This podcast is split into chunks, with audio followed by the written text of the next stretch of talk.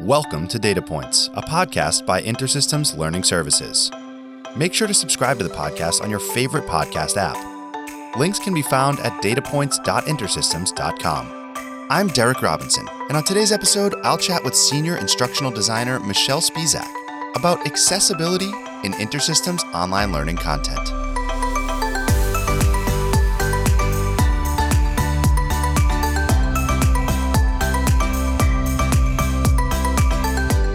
Welcome to the Data Points podcast by InterSystems Learning Services. On today's episode, senior instructional designer and one of my colleagues, Michelle Spizak, will join me to talk about the various projects she has been involved in around accessibility. One of the major focus areas of the last few years within our online learning team here at InterSystems has been improving the accessibility of our content such that all learners can benefit from it. In our conversation, Michelle will explain a little bit more about what that means and tell us about several initiatives that help us achieve that goal. Michelle, thank you for joining the podcast. How you doing? I'm doing well, Derek. Thank you. How are you? Pretty good. Um, I think you've been on one before, but it was quite a while ago. I think Yes. maybe when we were remote. I'm not sure. I don't yes, we Yeah. were remote. I think we talked about the newsletter. Yeah, that's right. That's yeah. right. Cool. So, um, probably have to do a newsletter one coming up sometime soon as well to get one of those in again. But um, before we start, uh, just kind of for anybody who didn't hear the first episode you were on, why don't you introduce yourself and, and tell our listeners what your role is here Mm-hmm. Yeah. on the team and at InterSystems? Happy to. Yeah. So um, I am a senior instructional designer here on the online learning team within Learning Services. Um, I uh, review the content that you content developers produce. Um, just kind of to make sure that it's uh, information that our learners can actually learn from. Yeah, Um, right. And uh, I also lead the um, accessibility team within online learning, um, which is what we're going to be talking about today. Um, it's something that uh, we started within the past couple years and have um, really kind of dived into Yeah. uh, and and become Right. quite passionate about. So Nice. yeah, looking forward to discussing it. Yeah, I mean, so uh, you know, you mentioned there your role with instructional design, and Mm-hmm. like for myself as a content developer, that was you know, since the time I started here, that was part of the core responsibility of you and and the others with your similar role, which Yep. was reviewing instructional design. The last two or three years, like you just mentioned, there's been a lot of other initiatives that have really picked up steam that we, quite frankly, didn't have on our radar much before that. Yeah. So so accessibility is one of those. Yes. Um, so getting started from the 10,000 foot view, kind of, um, what is accessibility? And then, you know, building a little bit further on that, more specifically, what does that mean in the context of our online learning content here at InterSystems? Yeah, absolutely.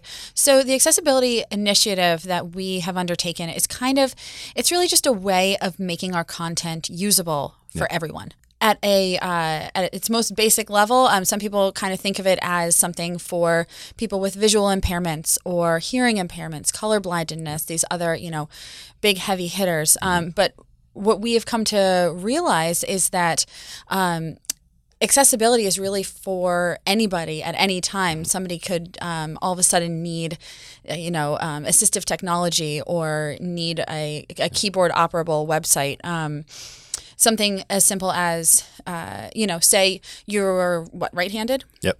Yep. Okay, so say you are um, playing hockey and you fall and you break your arm, you break your right arm, and suddenly you can't use your mouse. Um, if you think of it in terms of um, this this sudden switch into needing assistive technology, um, it's not necessarily going to be something that uh, you want to train yourself to use your left arm to use your mouse um, for this short period of time. It'd be much easier if you had a keyboard accessible website uh, that you could just kind of tab through and find your way through. Um, so uh, one thing that we try to focus on is um, keeping our our attention on all of our learners, um, making sure that uh, that uh, we're taking all sorts of different needs into consideration as we're developing online content. Uh, we try to think of a, a um, the uh, acronym that we that we use is POUR. Um, we want to make sure that our content is perceivable, operable, understandable, and robust. Um, and we can get more into that if you'd like, but uh, that's kind of at the high level, Yeah. uh, making sure that anybody can access our content. Right. Nice. Yeah. And I think that's a helpful description because, you know, everybody kind of has heard of accessibility and knows what accessibility is. But Hopefully, for yeah. a lot of people that don't have those accessibility needs, Mm-hmm. it might be something that they breeze right by when it comes to like you know setting up uh, an application and like disabling the you know um, the screen reader or like anything that they don't no- themselves need normally, right? Right, exactly. They gloss right over it. Right. And Yeah. so thinking about that more um, in the lens of making sure that all of our learners can access that stuff is really important. Mm-hmm. Um, so kind of, you know, now from 10,000 feet, bringing back down to the surface, kind Mm-hmm. of why is it important for our content to be accessible? I know you talked a little bit about it in Yeah. Mm-hmm. that we want to make sure that everybody can access stuff, but what are some of the other reasons that it's so important for us to take that jump from not being on our radar to really having as accessible as possible the content in our in our catalog? Yeah. Well, one one stat that really surprised us um, is the fact that uh, more than a billion people in the world have some sort of disability, whether that be something um, physical or cognitive. Um, we don't know when it comes to our users. We obviously have no way of telling how many of our users have some sort of a disability. Um, like I said, we're trying to make our content for everybody. Um, another thing is the legal aspect of it. We try to make sure that our resources comply with things like uh, the um, uh, WCAG standards, which is it stands for the Web Content Accessibility Guidelines. Another thing is we talked. Uh, we talk a lot about non-native English speakers. We have lots of international clients. We want to make sure that we are um, helping them access our material as well. One ways that we one of the ways that we can do that is um, through video captions Yep. Right. uh, making sure that all of our videos have transcripts It's huge for us right now. We want to make sure that um, we're reaching people who don't necessarily uh, speak English very well or have a hard time understanding it. Sometimes it's easier to read English than it is to listen to it Right, and understand right. it. So providing that for um, people as well. Um, really, what it comes down to is just helping our clients uh, avoid frustration as they're going through our material. Right, right. Um, and again, uh, adhering to legal guidelines. yeah. Right. Exactly. Legally have to. Yeah, So, right, for sure. And I think um, one of the things that you know, uh, I might steal a portion of your thunder here if you had this planned already to say, but one thing that you've told our team in the past when we're focusing on these initiatives is that making things more accessible is not ultimately only for people that have those disabilities or those um, issues hearing or um, English as a second language. Like it's not only for them, right? How many people listening have ever turned on their subtitles on Netflix, Yes. right? Because they either couldn't quite understand everything because the background music was too loud because They're on the train slight- and- they're on the yeah. train because a slight you know accent or dialect on a character was a little bit strong Yep. so i think that you know when, when we think of when we start to broaden it from just people with disabilities Mm-hmm. i think it becomes a lot more evident why those things are important Yeah, right? and and that really connects to what we were talking about earlier. As my my job as an instructional designer, Mm-hmm. you know, we're trying to make our content, you know, better and better for all of our clients, um, and this is a huge way that we can do that. Absolutely. yeah so I'm so glad you've been listening as I talk about this. for sure. Um, so turning the corner into sort of, I, I know you've you've kind of been building up with the way that we've looked at this. Um, what are some of the specific accessibility efforts that we've taken on? Right, I know you mentioned at a high level some of the you know closed captions Mm-hmm. on videos and making sure that um, you know uh, you know the, the example of not being able to use your mouse, like having keyboard accessible navigation, yep. things like that. So, what are some of the actual projects that we've taken on in the first few years of this kind of initiative? Within our content to really make the biggest impact. Yeah, the the, the first, um, and I would say one of the biggest uh, initiatives that we took on, one of the biggest projects, was adding alt text to our images, um, which again helps um, everybody in ways that you might not expect. Um, people who are using uh, a screen reader, obviously, they get to uh, at least hear what an image looks like, which is so vital in so many of our um, pieces of learning content. Uh, because you know we have tons of screenshots that are illustrative of, of what you should be seeing on the screen. And so if somebody can't see that screenshot at least they can hear what's happening in the in the image. Um, and then another thing that alt text does is if there is a broken image, um, which we obviously try not to let happen, Right, but if it does happen, um, the alt text is available there on the screen for everybody. Um, other things that we've done, we mentioned the uh, video captions and interactive transcripts, um, including podcast transcripts. Anybody Yeah. who's listening to this um, can also read along. Let's see. We also introduced a new uh, color palette, uh, which um, imp- has an improved color contrast, which is helpful for people um, who have low vision, uh, color blindness, and even it's helpful even if you just have like the sun's shining on your screen. um, it- you know that can be uh, it can make it difficult to see different color contrast. Um, so we've improved that. Um, the feedback button on our uh, on the learning site is um, now operable by keyboard, which it used to not be, um, and so that is uh, that that can help you know people uh, offer feedback Yeah. who may not have been able to in the in the past or might have been more difficult to. Um, let's see. Oh, and the, uh, another one that I wanted to make sure to mention is a new one that we are kind of just rolling out right now. Um, we think of them as, or it's kind of called um, code boxes.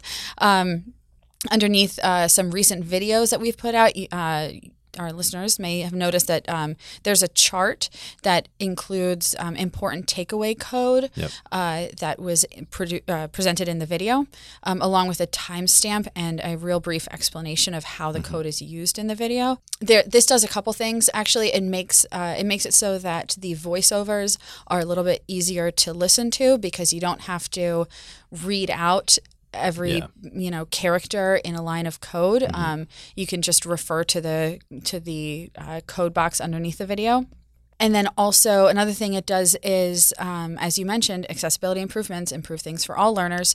So um, people won't have to scrub through videos anymore trying to look for that one method or that one line of code that they want to after they finish a video. Um, it'll just be right there below the video. So that is um, something new and uh, is not everywhere yet but we're working towards implementing it. Nice. Yeah. Yeah. And you know, one thing that that jumps out to me about that last one, which Yeah. is um, something that I can relate to a little bit in the beginning of this, right? So wh- when we talked about first introducing this, Mm-hmm. some of the things that you mentioned, right? They at least I don't I don't feel this way as much anymore, but initially it sometimes would feel like, hey, creative, colorful, um, kind of unique ways of Yep. presenting things in some ways fly in the face of being accessible, like at times. Mm-hmm. And that's the way it would feel with the way we used to create some stuff, right? Yeah. Create a big infographic that has like lots of colorful elements Yep. created in Adobe Illustrator, right? And it looks great. But there's no way for it to be really read by a screen reader or to be kind of broken down with alt text. It's just one big Right. kind of graphic, Yep. right? And I think that the last example you used there of the code box, right, Mm-hmm. where um, the the the initial first way to make code accessible, if we were just to like stick with the way we created things, would have been make sure the code is read in the voiceover, Mm-hmm. right? And so then it's like, oh man, this create this creates this real clunky approach to this because we have to, you know, have the voiceover now stall for 20 seconds to read this line of code, right? right, you're getting the http semicolon right. slash slash you know Yeah. Right. And so I, I think that was a great example of insert, you know, um, a little bit of a creative way to tackle accessibility Mm-hmm. that it doesn't have to wreak havoc on the way that you were doing things. It Right. doesn't have to, to inhibit your creative or like, I, sometimes you can call it the sleekness of what you're delivering? Right. Because you want it to still be nice and, you know, you know, fancy looking, if Yeah. you will. yeah But you can have a, an alternate solution that can still provide that accessibility. absolutely. So I think that's a good example of that. Absolutely. Yeah, we we've spent a lot of time and effort over the past couple of years in online learning. As you know, you've been Yeah. there for every moment of it. Um, developing a look and feel, Mm-hmm. and and um, that was one thing that we on the accessibility team were really focused on trying to maintain. Mm-hmm. We're not trying to come in between, you know. Our content developers and innovation or creativity or anything like that. What we're trying to do is work with you guys to um, to create content again that anybody can access and Right. and we've had a great reception um, um, to it and I think the next steps are going to be even more um, exciting as we kind of Yeah. work towards a more uh, inclusive design up front Right, Yeah. exactly. Yeah. And, you know, f- as far as the content development goes, it starts to become second nature a little bit, which is a Mm-hmm. good thing of thinking about those things top of mind, yes making sure you design something with that in the back of your mind as far as how it's going to be received. Right? or the front So- of your mind Or the front of your mind as well. Yeah. Um, so, kind of uh, shifting to an, uh, a related question, but sort of um, post design and post after creating this content with the accessibility in mind. How are some ways that that gets measured or verified? I know you mentioned before the WCAG standard. Mm-hmm. Um, you know, not just the out of the goodness of our hearts doing this for learners, but there's also some standards and requirements to Yeah. live up to. So, what are some of the ways that this accessibility is measured or verified in the industry and specifically for us? Yeah. So um, we went through a long research period um, when we first started the product, probably about six months of trying to get our minds around um, what are the standards, what do we have to adhere to. Um, we did some internal audits to uh, see uh, using browser extensions. Um, I have to uh, plug um, Wave and Axe and Axe Pro that we used um, to try to identify the gaps, see where we fell short. Um, after that, we brought in a vendor actually to uh, perform automatic and also manual audits on all of our pages. Yep. Okay. Um, and then they delivered a report which showed us the gaps that we didn't even know about. Um, so that was in uh, 2020. So since then, we've been uh, really working hard to fill the gaps, improve quality and accessibility, and such like that in our materials. Um, and another thing that we did to try to um, make sure, as you mentioned, that uh, content developers and also our production team who do our videos and our graphics um, have have accessibility kind of uh, top of mind is to develop a tips page. Yep. Um, to make sure that you guys don't have to, you know, constantly be either asking us or doing research yourself. You have all of the, um, all of the uh, ideas that we've kind of compiled as to Yeah. how to improve accessibility in our resources, all right there. And that Right. was based on, um, th- again, the internal audits we did, the audits that we brought in a vendor to do, and everything like that. So, um, uh, yeah, kind of just compiling all of the different research that we've done and all of the different um, uh, standards that we've learned about and and audits that we've uh, that we've performed um, is how we've kind of compiled this for the future. Right. Yeah. Nice, nice. Yeah, I I think those things are really helpful as far as you know, just that um, getting to the place of having it be second nature, right? Having those things compiled are really helpful. Right. So Yeah. Yeah. And in the future, actually, what we'd like to do is to have real users test our materials in a way that maybe we could. Um, and I know that this is something that's offered by various vendors. Um, uh, in a way that we can actually watch them uh, performing tasks on our website Mm-hmm. Yep. um, using our materials and you know bring our content developers in bring our production specialists and um, those of us on the accessibility team as well uh, to watch people use our use our stuff and and Mm-hmm. Yeah. see where you know their um, uh, how the access actually happens Right, um, right. w- could be really enlightening Yeah, Yeah. exactly, for sure. Um, so that kind of segues nicely into the last question I had, which um, you know, you that that being a future oriented kind of um, project that could be taken on. What are some other you know accessibility projects, or if not full blown projects, just kind of like items to tackle in the future that you see coming down the road within this topic? Yeah. So um, we mentioned earlier inclusive design. That's kind of the the biggest goal that we have is that we're not just right now we're doing a good job of creating um, individual courses or videos or exercises or whatever um, with accessibility in mind. What we want to get to is a place that as we're developing new learning objects so um, you mentioned um, infographics. That was that's a, a really new um, Yeah. Right. thing for us uh, that unfortunately we started developing right before we got Yeah, into accessibility. So we kind of had to backtrack there a little bit and fill in gaps. Um, but what we'd love to do is make it so that as we get to the next, you know, equivalent to an infographic, Mm-hmm. um, that we do so with accessibility in mind from the very Right. beginning. We're not just thinking of you know our sighted users. We're also we're also looking at our our users who um, have low sight, colorblindness. Um, anything like that. All other uh, people with disabilities, all other people who are using assistive technologies, anything like that, as we are developing um, these the earliest stages of these new learning objects. Right. Um, so yeah, that that's an, an idea called um, inclusive design that we're trying to work towards. Um, we're also working with our vendors all the time to uh, integrate their accessibility improvements um, and and kind of fitting our processes around that as well, our development processes around that, um, and then just continuing to educate ourselves on what people need. Um, there's always new updates to standards that we have to keep ourselves informed of, and then just general evolutions in uh, user experience in conversation with our InterSystems UX team, Right. who I think that you've had on the podcast. Yeah, we well. did. Yeah. So just kind of in conversation with them, um, figuring out what's next in in terms of accessibility and Right. inclusive design and such like that. Yeah. Nice, nice. Yeah. Sounds like a lot of exciting things coming down uh, the pike for here for for accessibility uh, as we go forward. So, um, Michelle, thanks so much for joining us, and we'll have to have you on again soon. Absolutely. Sounds good. Thanks again to Michelle for the explanation and discussion about accessibility. I think it's really important for content developers like myself and others, really in any company, to remember that message. Accessible content can be better for everyone, not just the people who need that accessibility. I'm looking forward to seeing the ways that we can continue to make our content at InterSystems even more accessible without sacrificing any of that creativity or instructional effectiveness. That'll do it for our accessibility episode. We'll see you next time on Data Points.